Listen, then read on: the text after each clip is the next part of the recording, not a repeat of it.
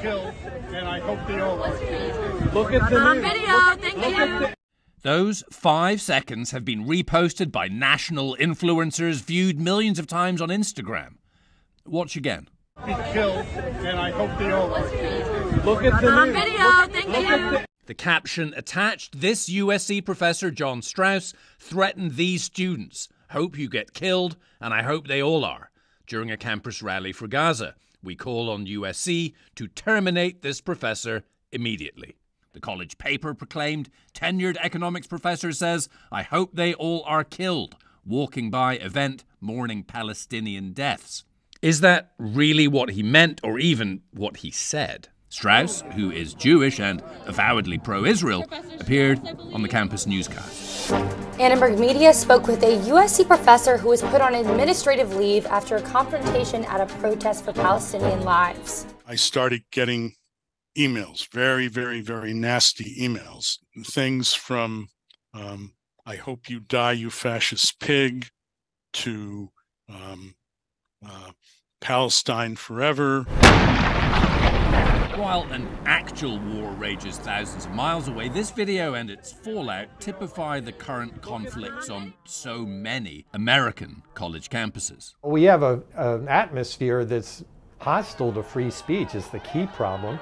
The people who are going to college are adults, but a lot of them are acting like children.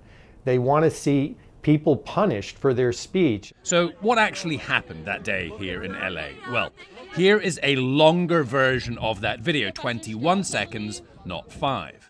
People are ignorant. Really Professor Strauss, I believe. That's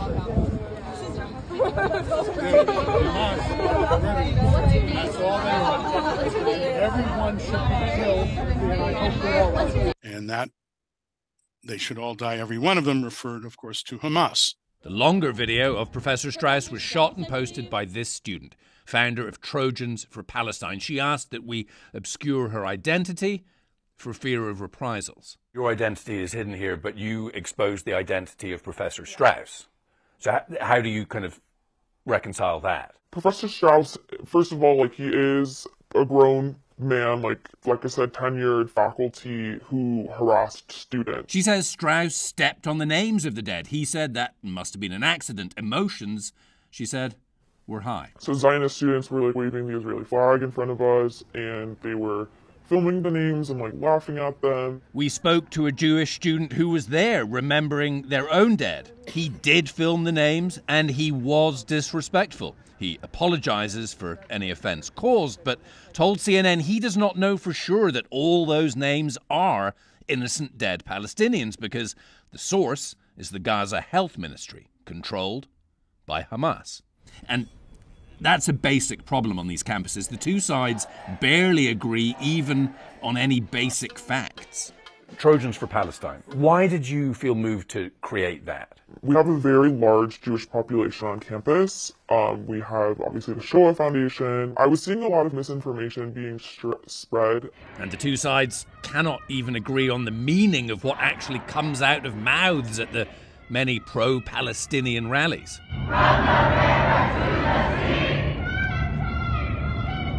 Many pro Palestinians say it's just a call for freedom. Many Jews say it's a call for genocide, for the destruction of Israel, which right now lies between the river and the sea. Is there a way back from where we are right now, where both sides feel similar things in terms of their voices being suppressed? On a personal level, no. Um, once I know that someone is unequivocally going to support Israel, I will cut them out of my life. And Nick Watt joins us now from Los Angeles. What, what more is USC saying about this? Well, that's very interesting. I mean, what they're saying basically gives us the other slice of this story, which is how college administrators across this country are struggling to deal with this. They're trying to mollify and assuage, they're trying not to offend, and they're making mistakes in the process, as we've seen on Capitol Hill. Here at USC, they say Strauss was never placed on administrative leave. He says he was on November 10th, so I kept on pushing them, and eventually they told me our statement discusses his status since November 13th. uh, not exactly clear and candid. They now say that, I mean, they have said all along that they are shocked by the comments attached to those videos, and they now say, you know, all restrictions are lifted, he's allowed back on campus. Also worth noting that uh, classes for the semester have finished. Um, they also say he has not been punished in any way. Last I heard from his lawyer, he's still under investigation and still could be punished. So, as I say, they don't appear to know how to deal with all this stuff that is going on on college campuses, and it continues to happen.